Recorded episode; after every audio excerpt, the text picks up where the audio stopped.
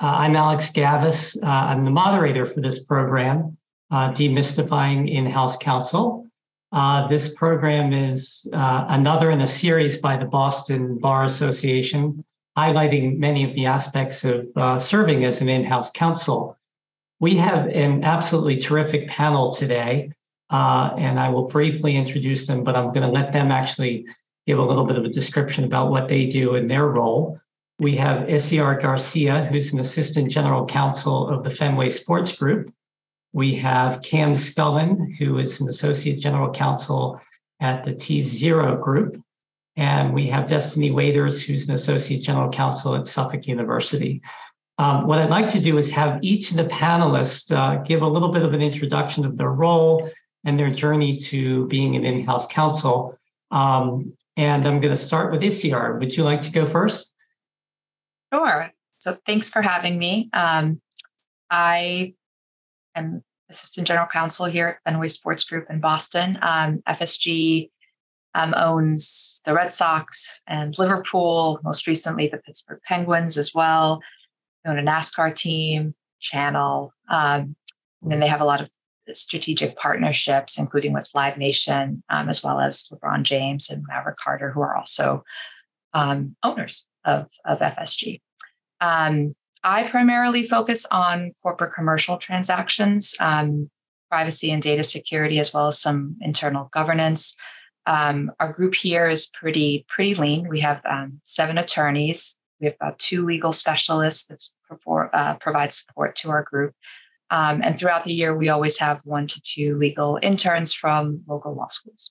Um, I'm originally from Queens, New York, I grew up a Mets fan. um, I practiced M&A as an M&A corporate uh, attorney in private practice for about 10 years before I joined um, FSG and um, in both New York and, and Boston. So just um, happy to be on the panel.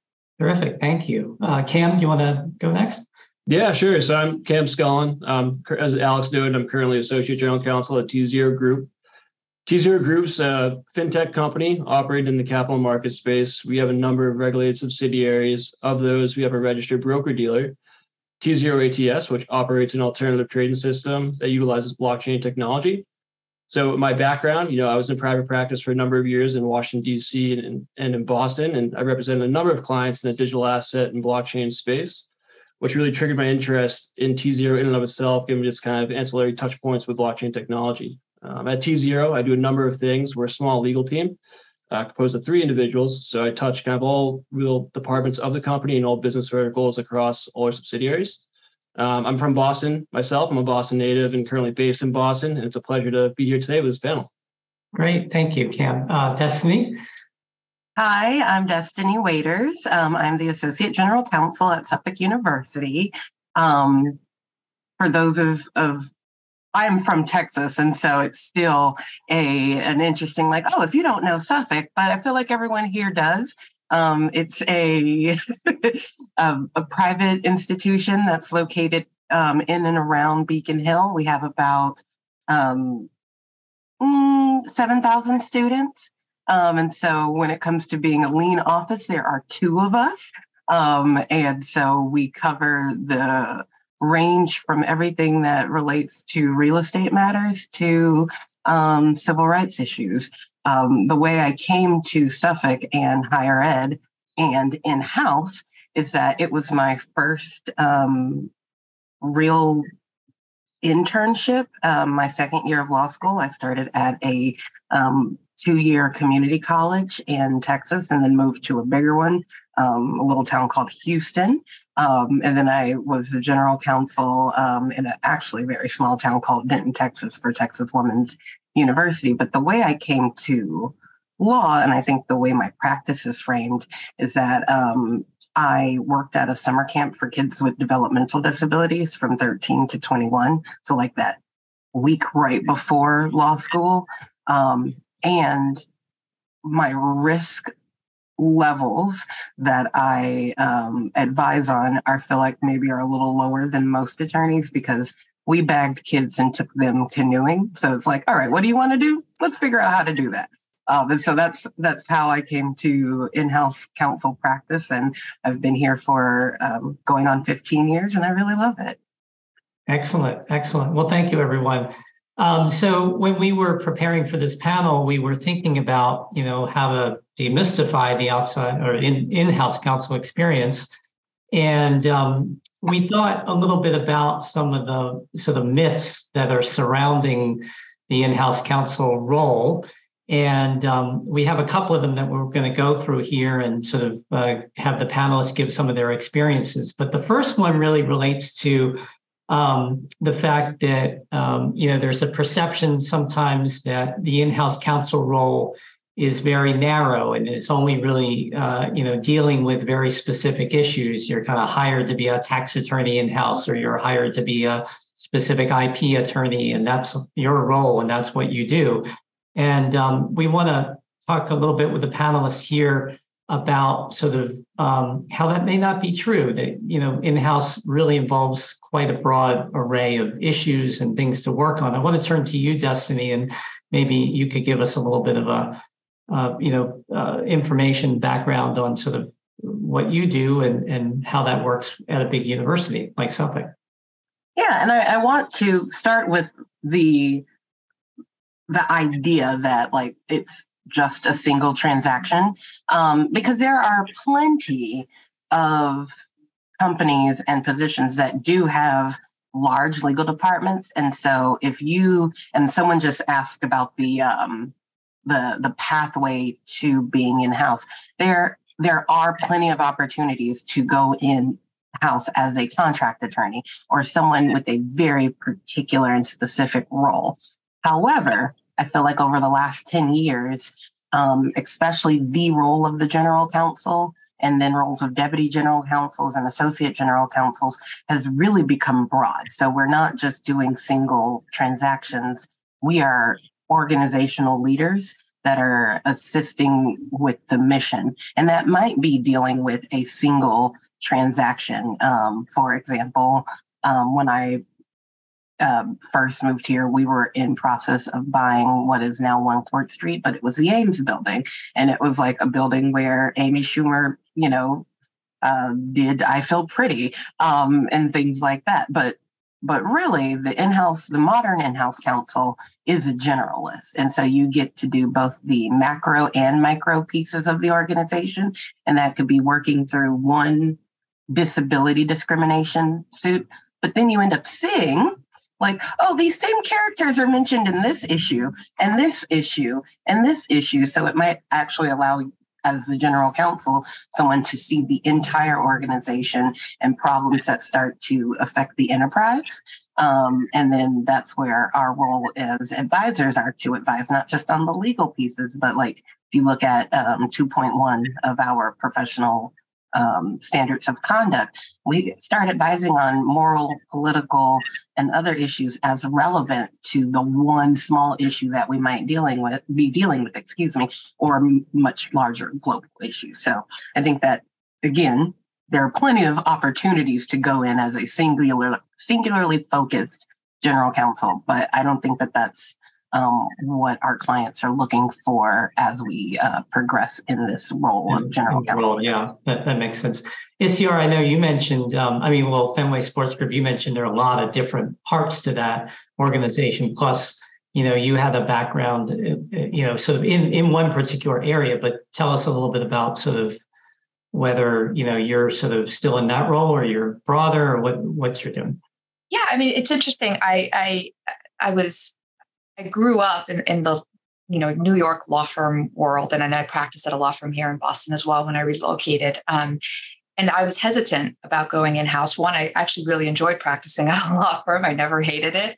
Um, but you do you are staffed on teams. On, I was a corporate associate, so you usually work in large teams on deals of different sizes. But your role is usually pretty discrete in that, right? You have a point of contact at client. Um, so you have a sort of narrow view into like your client's world um, for purposes of, of course, getting the deal done, and then you move on to the next deal, or you do several at the same time, which is usually the case. Um, so for me, it was a little bit nerve wracking switching roles going in house because I had this perception that, you know, will I get the same volume of work because I'm doing the same thing, right? There's really not a lot of breadth. Um, and that's, of course, that myth, it was a myth completely, right? So I thought the best way to illustrate um, the sort of the scope of what the modern in-house counsel does, which Destiny, I love that. I love that term, the modern in-house counsel. So in just this month, I started taking down a list. So I've worked on a sale of a business, a refinancing, various owner transactions, leak disclosures, data security incidents, as well as data compliance, which takes up a lot of time in house counsel these days. Negotiation of a material software service arrangements for our direct to consumer streaming product, due diligence on three potential investments, commissions agreements, licensing agreements, term sheet negotiations involving four of our different operating businesses, risk analysis. I deal with insurance companies more than I've ever thought possible, advice on compensation plans, and too many NDAs to really count. Um, so, and the, you know, I may have missed one or two. Like this was not really the the scope of my practice when I was in private practice, right? Yes, you worked on M and A deals, you work on a you know cross licensing agreement, but they were variations, sort of iterations of the same thing, right? And then you go in house and now you are a problem solver, you are an advisor, you work for various stakeholders. Um, it's actually a lot of fun, right? It pushes you out of your comfort zone. But no, there's, I don't think um, I, there's never a dull moment. There's maybe some variation from organization to organization, depending on the size of your team. But, but in order to be an advisor and really a value add to your organization. I mean, yeah, you you need to. Oh my gosh, I'm so sorry. you need to be involved in. You need to wear many hats and yeah, and be yeah. ready and willing and able to work. Makes sense, and and I'm I'm uh, I'm exhausted hearing that list of all the things you worked on. Boy, I hope I hope you got some sleep during the during that time.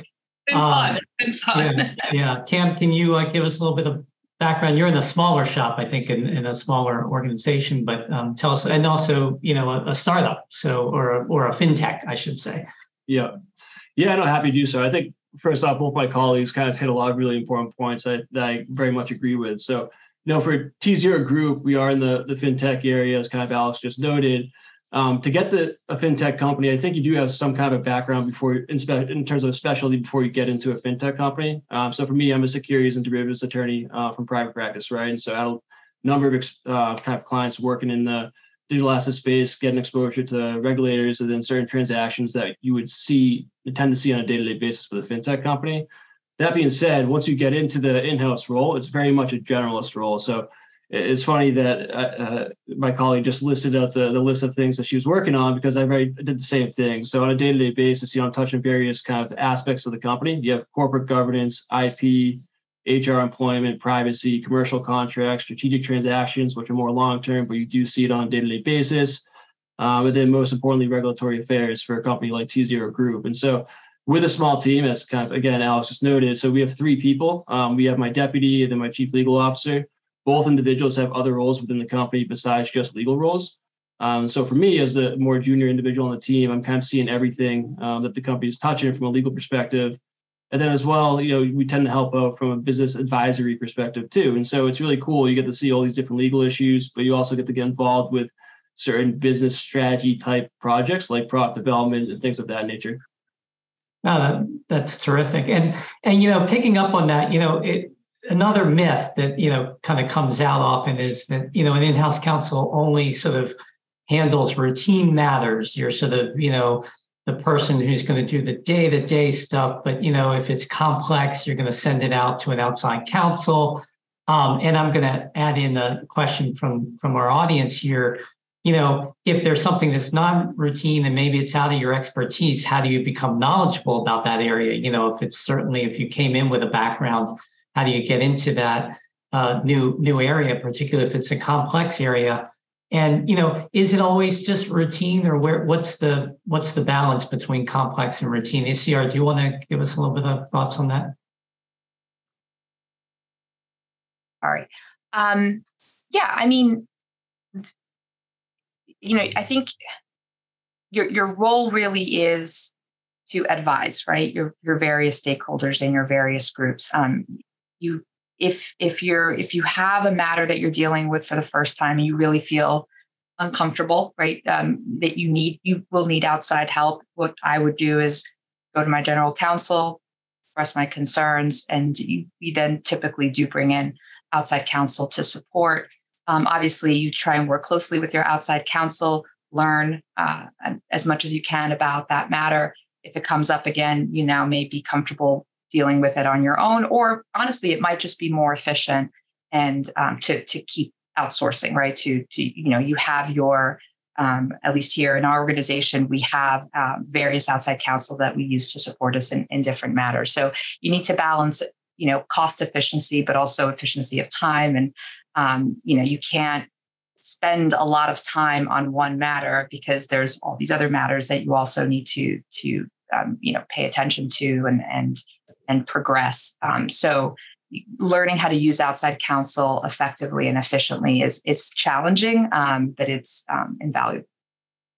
But but I think from just picking up on that real quick, you're you know if there's a, a complicated, it sounds like from the list that you gave, you certainly have worked on some pretty complex issues. Um, uh, you know, not just sort of routine day to day Fenway Sports Group matters or whatever. That there's a lot of complexity. Gosh, no. Yes, yes, no. I mean, look, there's. I, I don't know that I would say that they're just. I don't know that I have anything that I would call like a routine matter. I mean, there's like governance style things that that yes, that need to be done on a periodic basis, and um, but but there are nuances to those as well. And as your business changes as well, or our organization is growing and diversifying, these routine matters take on a different twist, right? You need to constantly approach them with um, fresh eyes and um, update them, if if you will. Um, and again, as as your organization grows and changes, you need to consider like, what are you what are you what are you thinking is routine, right? Like it's not. Um, I honestly can't think of. I guess like I do a lot of NDAs. I negotiate a lot of NDAs, but for different opportunities, right? And so some of them are commercial NDAs that are quicker and they're on a form and we try and just sort of sign them up so that you know conversations can begin. But there are other ones that are um, for more complicated opportunities right? They're more heavily negotiated and so there there might be a little bit more sensitivity there right? So it, it just depends on what you consider routine. But but no i mean there are bigger transactions and there are smaller transactions but i feel like there's always something unique about every matter that I'm that I'm working on and, and new people that I'm working with within the organization every day as well. So got it, got it. Um, Cam, how about how about you? Yeah, so I think you know, just going back to the question that came up real quick too, in terms of how you can learn about certain expertise or area. So, you know, we're in the blockchain space, but not a blockchain company necessarily. We had a previous subsidiary that we effectively closed this past March um, that operated in the cryptocurrency space, and I spent a lot of time there. Um, I can tell you right now that there are people that have been in the, the blockchain space for a number of years, but from a regulatory perspective, it's very new, um, very new and very fresh. So in terms of learning something and becoming an expert in something, I think you just read as much as you possibly can. You know, there's a lot of resources today available online where you can go get really good free content.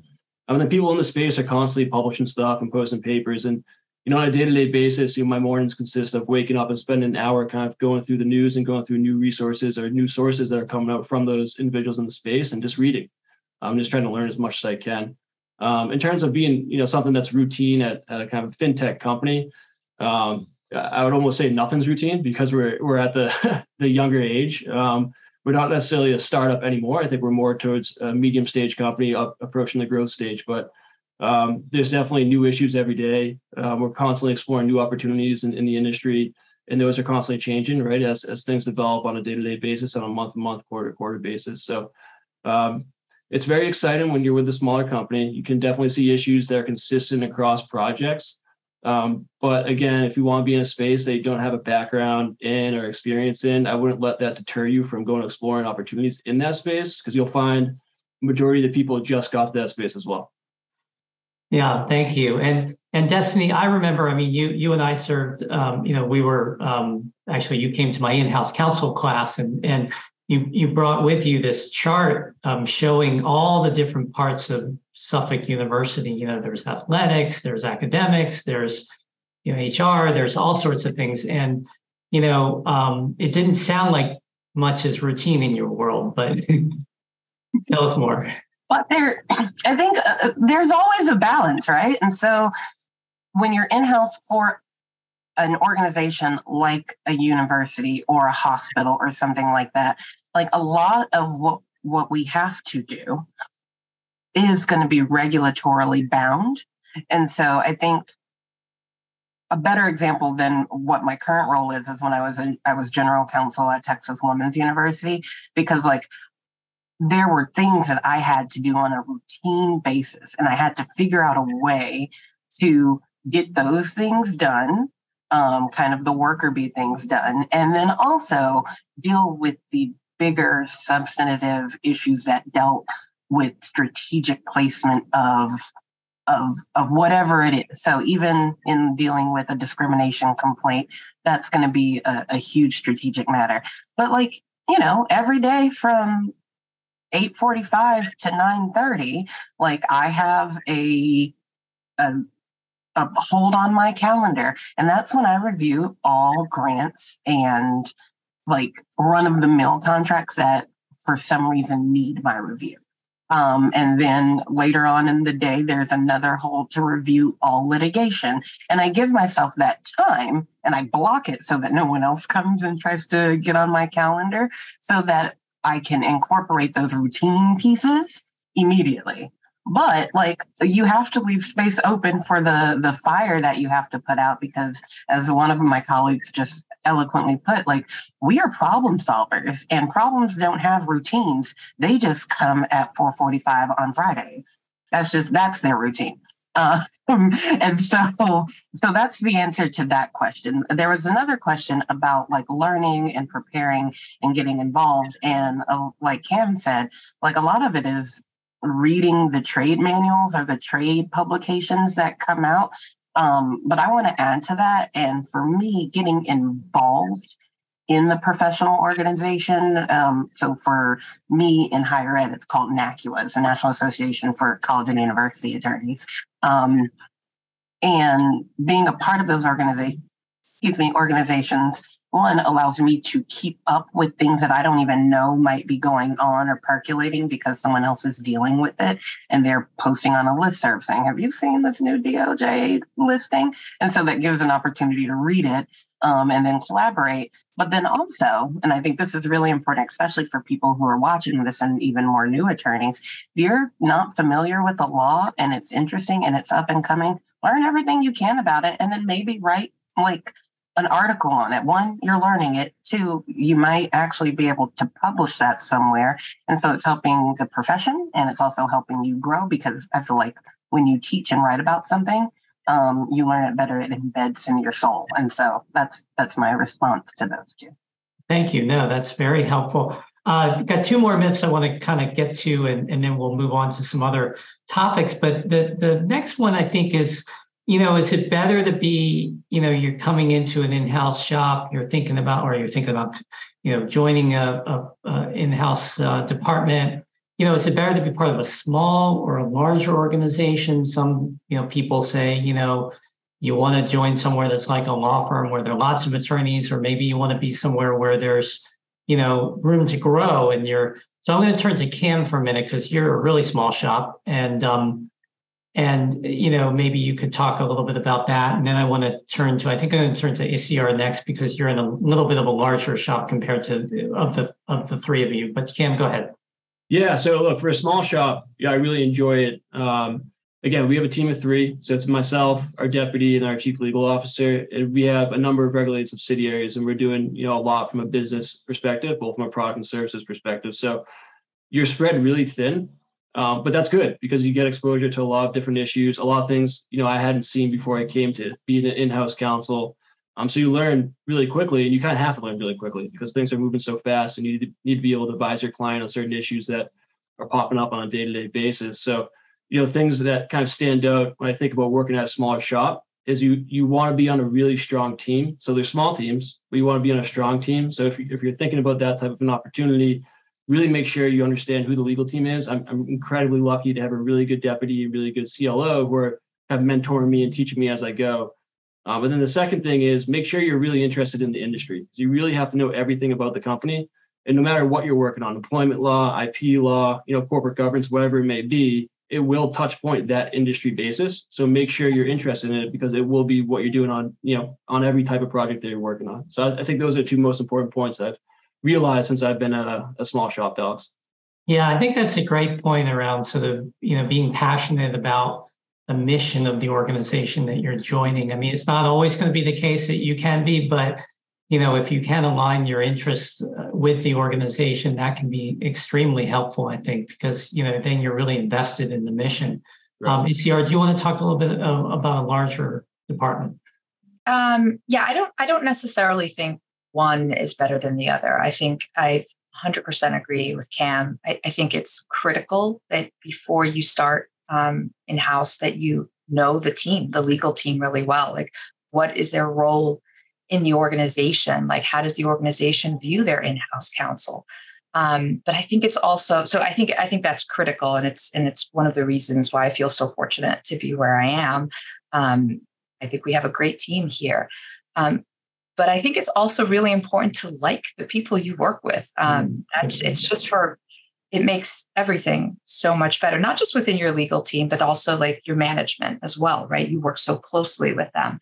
You know we have we have seven lawyers but we're constantly working with our, our management and different in our different operating companies and you know un- knowing what their roles are like what the dynamics are with the legal team but also knowing knowing them i think and, and liking who you work with is is it's pretty important as well yeah yeah no, that makes sense and i and i will say i i came from a, a financial services organization that uh, now has probably about 170 lawyers, so it's like a small law firm. I, I will say that was terrific because there were so many expert people in the organization that I didn't have to go outside. I could, you know, really lean on some, you know, experts in different areas. Also, it gave us a chance to to really build programs like we had a pro bono program, we had, um, you know, learn at lunch programs. We had a lot of programs and learning programs for or um, so you know there's a balance between small and large and it's really kind of your preference as to what you think might work for you and also i think to cam and both his years points you know the people you work with you want to be really careful that you're working with people who you know and trust and like and also an organization that you feel invested with the mission i want to turn to the last myth here and then we'll move on to other topics but um, you know, there's this sort of sense that, you know, well, going in house, it's kind of easy street. It's going to be, you know, it's going to not be as stressful as where I am in my current law practice or or my other job that I've got. And, you know, that that I think can be, um, you know, uh, not that that may not be true. I also want to address, I want to ask or, or tee up a question that came in from the audience um, with that, which is, um, you know, uh, the question is, do you think uh, uh, that being an in-house uh, counsel is easier or harder as a woman or a member of a historically excluded population?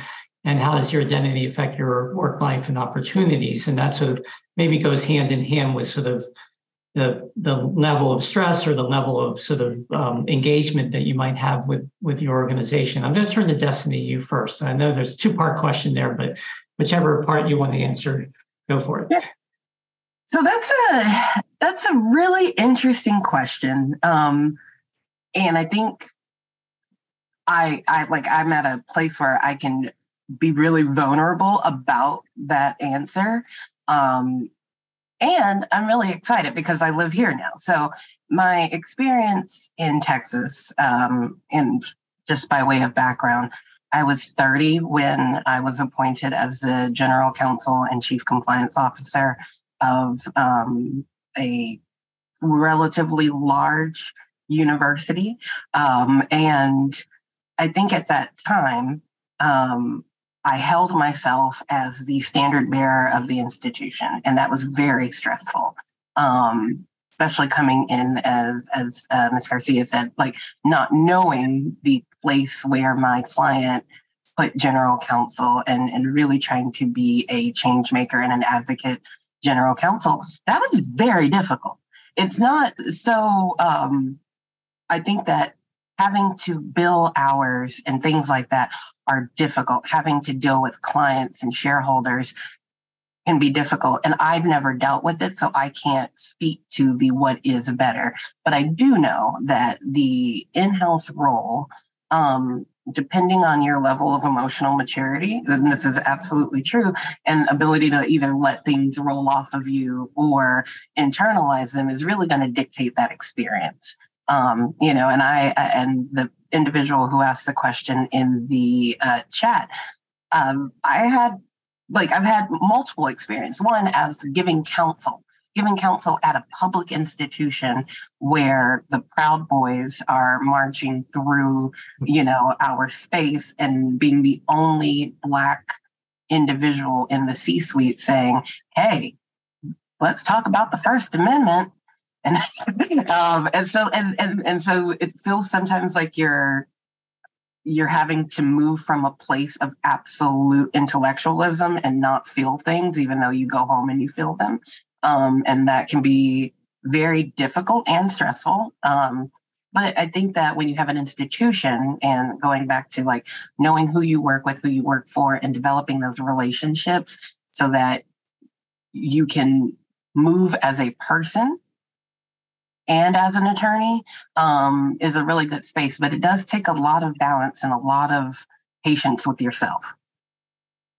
Um, thank you. That's terrific. Um, Isiar, do you want to uh, comment too?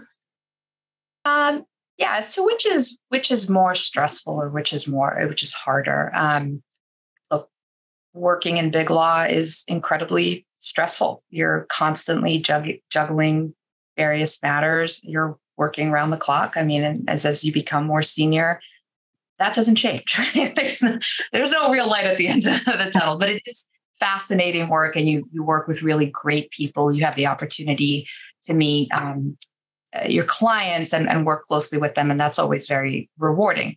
The reality is, you really do not have control over your time, though. You are a service provider. You need to be available to your clients 24 7. So I think for me personally, the biggest change in moving in house was more control over over my time. And I get weekends to myself most of the time now. So that's that was um, fantastic. Uh, the the is it more or less stressful? Well, it's it's just as stressful, but in a different in a different way, right? I'm not worried about billable hours anymore, or am I meeting my quota, or am I do I have enough profile client? I mean that that's sort of not you know on my mind anymore. Um, but but am I servicing my constituencies with the you know in the same way? Am I am I really available? Am I giving everyone the every business unit the attention that that it really merits? Right. Um, you know, how do people view me? Am I am I representing my organization in the best possible way? Um, so so no, it's it's and and by the way, you still are have competing masters as well and and competing clients or just internal clients and competing assignments and they're all important right? So you still have to work on time management. Um, i also have a busy personal life. I have i have a partner who is also an attorney um, who is still in big law right? And so you know it, it is very difficult for us to to organize our, our time with our children and they get older, that gets more complicated as well. And there are more demands on your time, right? So I don't know necessarily. I think the to to coin Destiny's term, the modern general counsel, it is it is no longer a nine to five. I don't know whether it ever really was, but it certainly isn't anymore. Um, and you want to be, if you want to be a leader in your organization, you you need to be present for it. But but you also need to know where to draw the line for your own personal well-being. Um, I am very proud and very fortunate to work at an organization that values the individual. Um, they're very respectful of of my needs, my my my personal time with my family. Um, they're also it's an organization that's committed to diversity and inclusion and promoting women and promoting people of color internally as well. Um, it, they don't it, they don't just you know talk the talk, they walk the walk, and and I see it on a day to day basis. Um, and so for me, that's that is incredibly important, right? This is part and parcel of at a certain point, like you just you just want to like the people you work with, you want to be proud of the institution that you work for. Um, in in sports and entertainment, you know this this is you, you know historically it's been a little bit of a frat club, right? And so, but as I I have not had that that experience personally since since I've been here. Um, it's everyone values everyone's opinion. They're interested in in your personal growth as well, and that you're satisfied really um, with your job. So, and that's again that's been my my personal experience. But as as a woman um, and as a minority woman, I think as you when you're looking at you know making the move in house yes it is again critical that you really do your diligence on the business that you do your diligence on the on your legal group and on on the man- management that you'll be working with and that you know look around you know how how many you know what what does management look like and and what's their mission going forward? So so yes this is this is important Thank you. No, I think that's a that's that's just a, a very insightful answer, both you and Destiny. Um, one thing I did want to mention also is another, you know, possible stress point is that you know when you're in uh, outside law firm or you're you're in the um, you know um, you know law practice, you're in the business of law, and so everything revolves around the business of law and being a lawyer and being part of that. When you go in house you know, and I found this, uh, you know, over the many years that I was in the house, you know, you're no longer the subject. Um, you are sort of a subservient, you know, cost center group within an organization. And that can cause stress because you don't have control over your destiny as much because there's a broader, larger organization that's making decisions. They're, you know, uh, potentially, you know, making decisions around budgets, around hiring, around employment, et cetera and you may not be in control of that. Not necessarily if you're the law firm, you're always going to be in control of that, but at least you're sort of in that business and you, you know, you, maybe at some point you may even become one of the partners of the firm and you can be one of those deciders. Um, so just wanted to bring that up uh, a little bit. Um, in in the last, you know, uh, sort of almost half hour we have here, I want to talk about some of the challenges with working in house. And um, when we got together, we we kind of created a list here of, of some of the areas that um, you know are critically important. And um, you know, one of the areas is sort of uh, you know being in multiple roles as an in-house counsel and building relationships. And uh, Destiny, I want to turn to you a little bit, and maybe you could talk a little bit about your experience uh, in those in those areas. So the so I want to talk about the relationship building per, first sure. because I feel like it leads into the multiple roles and um, is informative there. And so like when you're in house, and I think I said this at the initial part, like you have such an interesting vantage point because you work on these very independent particular things and so you're building relationships with those people um, and you're not just their attorney. You're you're there. You see them every day. So like you have to be real diplomatic sometimes about your no, about your well.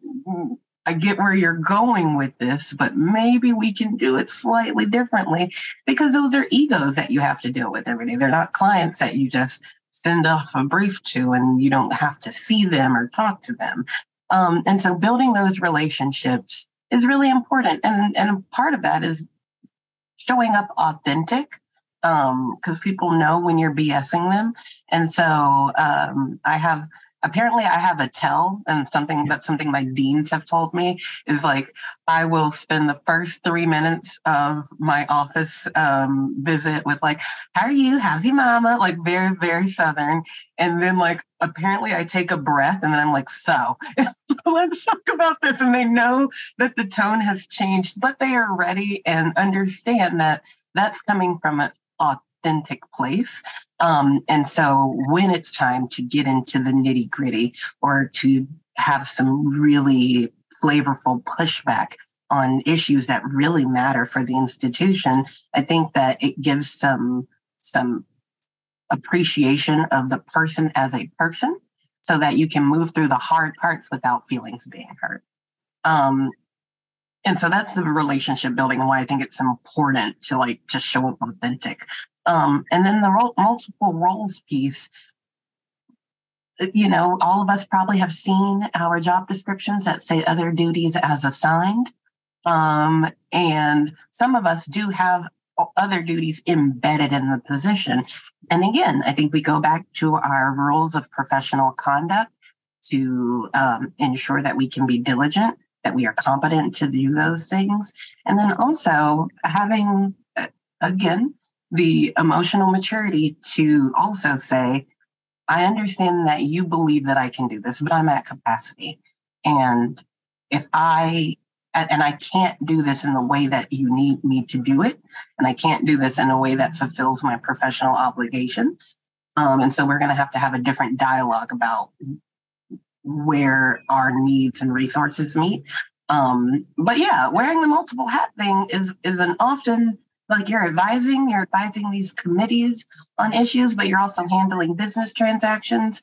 Um, and sometimes you're the corporate secretary as well. So you're dealing with your board of trustees um, and some of their documents. And so it's, we're going to have to wear multiple hats. Like that's just, you can't, you can no longer say, no, I don't do that.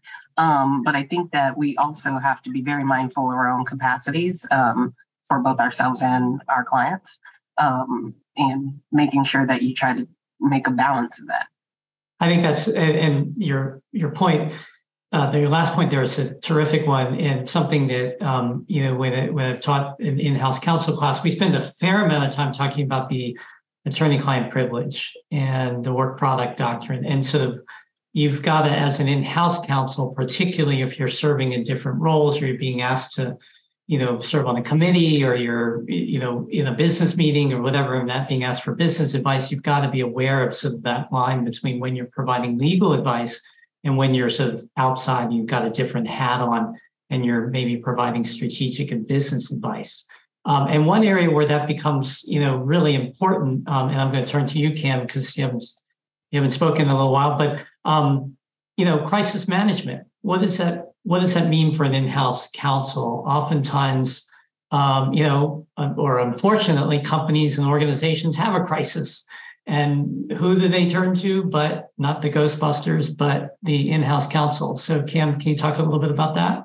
Yeah, sure. I think you know, especially being a smaller company and younger company, there's a crisis every day. You know, for the people you work for, right? So I think you know when, when I look at crisis crises, I guess, a crisis crises. In, in short, there's two really important things to be cognizant of. So the first thing is, is it an actual crisis? You know, I work very closely with various product product devs and kind of people across the organization, whether it be sales or product dev or business development, whatever it may be, right? Something might pop up um, on a day that they think it's the most important thing in the world, and the company really needs to address it right now, right?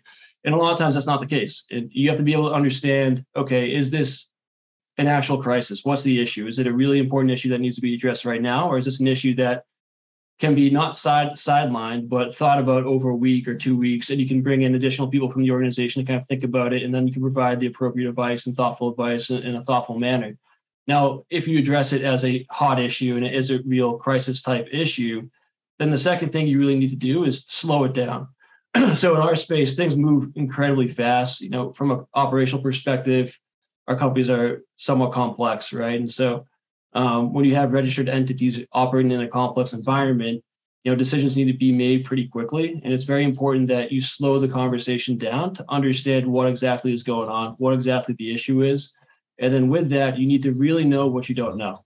So understand, you know, the business that you're operating, the, the business you have, right, and the industry you're operating in, and understand what the key issues are. And if you're aware there's an issue that you're not familiar with, find a way to say, okay, look, this is an issue. We've identified it. We need, we really need to bring in maybe it's outside counsel, for me, maybe it's my my superiors, my deputy or CLO to kind of opine on this this issue that we're talking about. And then the third really important thing when you're dealing with a hot, you know, topic or hot issue, hot crisis, or a crisis in general um, slow it down, and then identify the issue and understand what the options are. Right? You never really want to go into uh, a conversation with your client and say, "Okay, we've identified the issue. Here's my recommendation or guidance." I think you really want to have optionality, right? You know, these are the three approaches we can take. Here are the risks associated with each approach. At that point in time, management can really understand okay, here are three options. Here's the company's risk appetite at this particular point in time. We don't want to do option A because the risk doesn't really fall within our risk appetite. Option B looks like a possibility, but really not a cost effective possibility for us.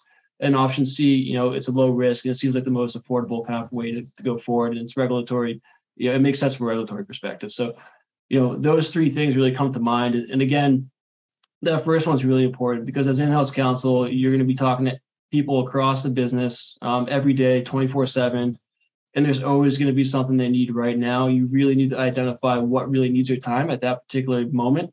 I mean, what can wait? Because there's this constant stuff in the backlog, and need to be you need to be available really to the business as a whole um, as much as you possibly can be. Yeah, no, that, that that's good advice. And one thing that you know strikes me in your um, answer there is, in a, in essence, you're sort of leading here. I mean, you're you're um, you know, there's a crisis. Oftentimes, the business people will turn to the in-house general counsel or counsels you know, for that advice. And they'll say, that's the first place we'll go to. You know, we'll talk to them, we'll call up the general counsel, and then they'll look to you for leadership um, and guidance. And, you know, you're now sort of in control. And maybe that's something you wouldn't necessarily have experienced, you know, as an associate at a big law firm, or maybe, maybe you might have, but but it is kind of a, a, a unique feature of in-house. And Isiar, do you want to talk a little bit about sort of what it means to be sort of leading projects or being a leader within the organization? Uh, yeah, I mean, what you said was exactly what happens, right? So there's there's an issue or a transaction or a crisis, and of course, the first person that gets the call will be my boss, right, the general counsel. And I sort of see him as like the center, like the the, the center of a wheel with all these you know spokes coming out of it. Mm-hmm. You're the person who puts together the plan, assembles the team, you know, has the kickoff call if you're in a transaction. Um, and it takes like a level of organization and also just understanding like who should be on the team, who are the teams, and then who should be sort of the core team for the matter um, at hand. When I was in private practice, I had the benefit of, of working for a partner who was um, really put a lot of time and effort in making sure that her deal team was aware of how the client's team was structured. And i didn't understand like why she took so much time to do that right? So um, in, in private practice if you're on a deal team it's pretty hierarchical right? There's a chain of command. Junior associates do like a lot of work and they kind of report up to mid levels mid levels to see the senior associate running the deal and then the partners who generally have the most contact with the client. Um, this particular person was very took time to make sure that everybody on the deal team was aware of how the client operated.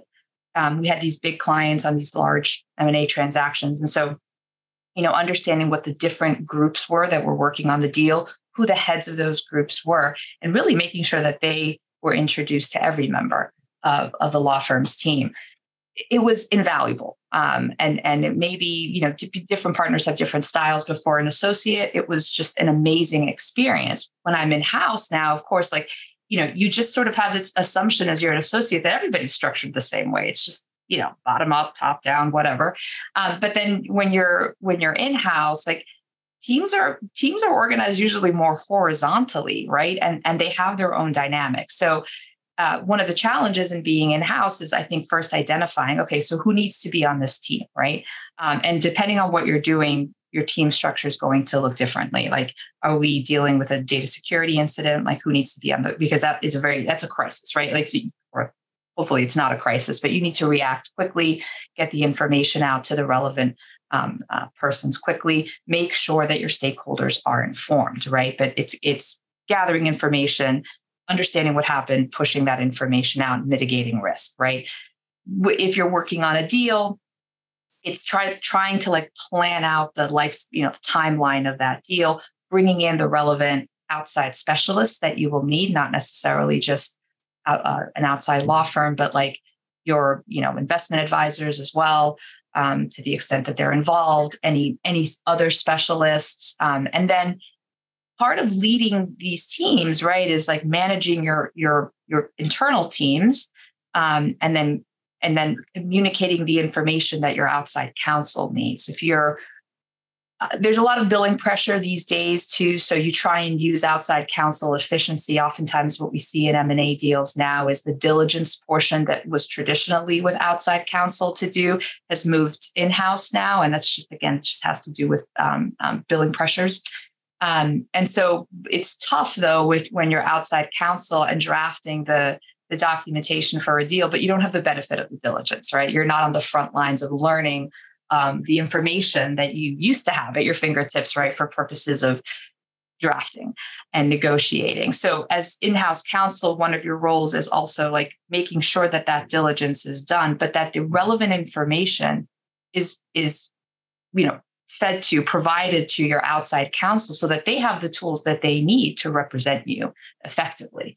Um, and so, and that can be tricky as well. It's understanding what your outside counsel needs and you know making sure that they're in communication with the right persons at, at your organization. So there's it's a hyper level of organization that you need to do. Um, it's challenging it's stressful yes. I actually also find it to be a, a, lot of fun right? And and you do get to know you know the circadian rhythms of each of your you know internal groups um, and it's also i always find it a blast working with outside counsel. So yes it is it is challenging and tricky.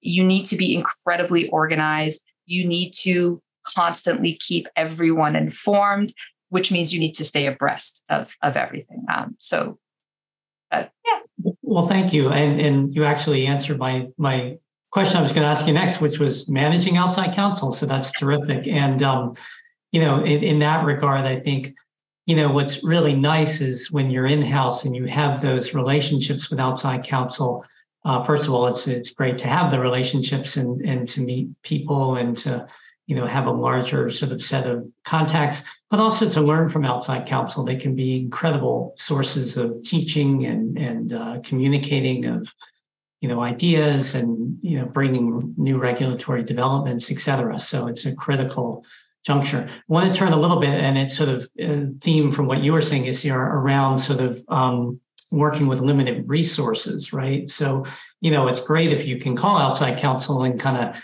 have them be part of the team or help um, when you know you're you're stressed for um, you know time or or um, expertise, et cetera. But you may have limited resources to be able to do that. And how does that work? And Cam, do you want to uh, talk about that quickly, and then uh, give us a little bit of insight on that? Yeah. So again, being a smaller company, we definitely have limited resources, as kind of Alex is alluding to. And so, you know, you have to be incredibly in tune with where free materials are provided. Right. So for me, we're in the fintech space, and then we do touch blockchain with the ATS. So understanding where I can get uh, not necessarily free legal advice, but free analyses and free research publications, maybe whatever it may be online um, and utilize that to your advantage, right? Make sure you understand what the important issues are. And I think when, when you have limited resources, again, this goes back to what I said before, but knowing what you don't know, you really need to know what you don't know. And that doesn't mean, you know, an issue comes across my desk and I don't know it at that point in time. Can I learn it, right? Can I learn it? Can I find something that can teach me about it? Um, can I talk with colleagues in my network, um, which is very important. Your professional network is incredibly important. Where you're in-house that can help me kind of learn that subject area on a quick um, a quick time period. And then at that point, you'll be able to identify what you really cannot figure out internally. And that allows you to minimize costs with outside counsel. So when you when you really are going outside, you're going outside for a very complex issue that has you know a lot of sensitivity around it, maybe from a regulatory perspective or whatever it may be, and you can get a very fine-tuned answer from your outside counsel on a very limited cost basis. So that's really the key is just understanding what you can really narrow um, internally, and then when you need to, you can go to outside counsel ad hoc. Yeah, that, that's that's uh, great points, and I think you know the theme out of that is sort of um, in many ways in-house counsel um, becomes sort of a legal risk manager, right? So you're you're constantly trying to figure out where the sort of legal risks, litigation risks, et cetera, are to your organization, and where you want to spend the time and dollars to sort of address those risks, maybe in a sort of priority way, mm-hmm. um, so that you're not spending, you know, time and dollars on sort of things that may not really bring much of a risk to the organization. And so you've got to be attuned to that. And so that's one of the you know key areas being a, a, sort of a legal risk manager or understanding risk to the firm, understanding overall global risk.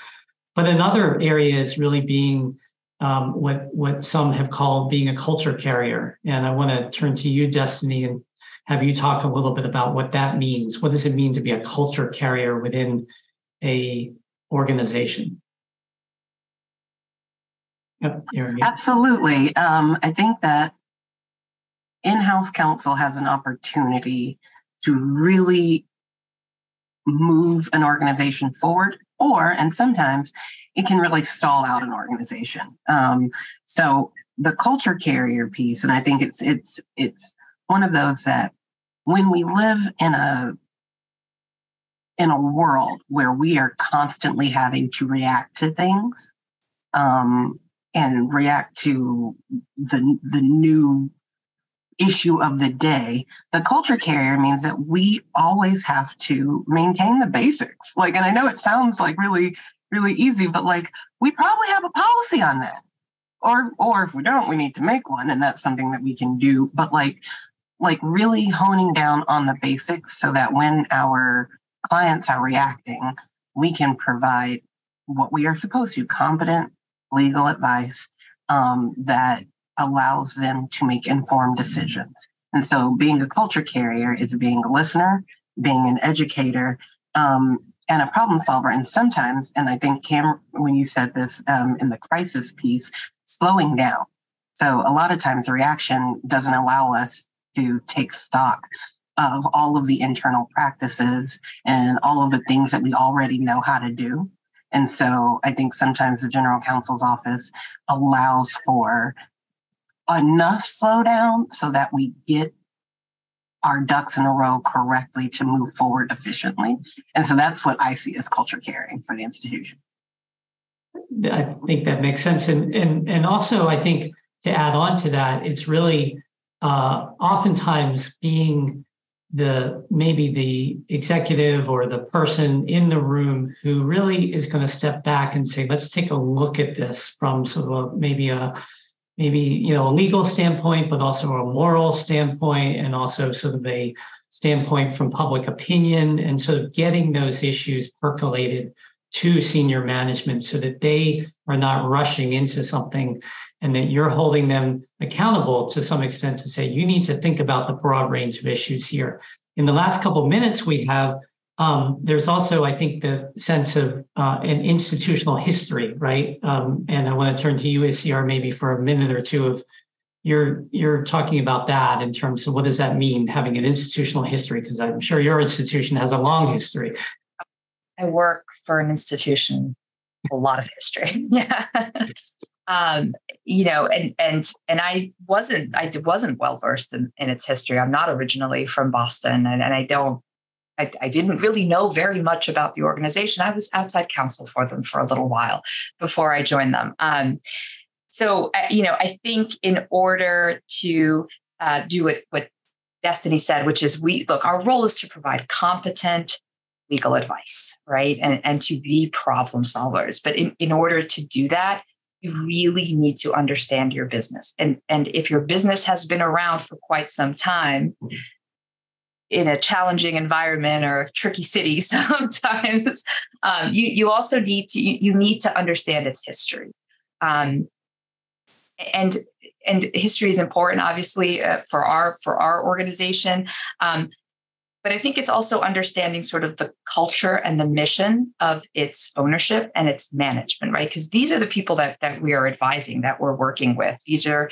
you know we're uh, helping them take our organization forward and build on that culture, right? So um, it, it involves being exa- I keep saying what Destiny said because you're articulating it so well, like being a good listener, being a good learner. You're constantly learning. It's what Cam mentioned it before. You're constantly absorbing, um, you know, information from your industry, but also from from your organization as, as well it's being a good coordinator of people right connecting you know f- finding the people who can assist you to do what you need to do to provide the advice you can or the work product that you need to do bringing in outside counsel and specialists to assist you with that knowing when to do that not everything is material, um, but but you know several things are, and you will need assistance for that.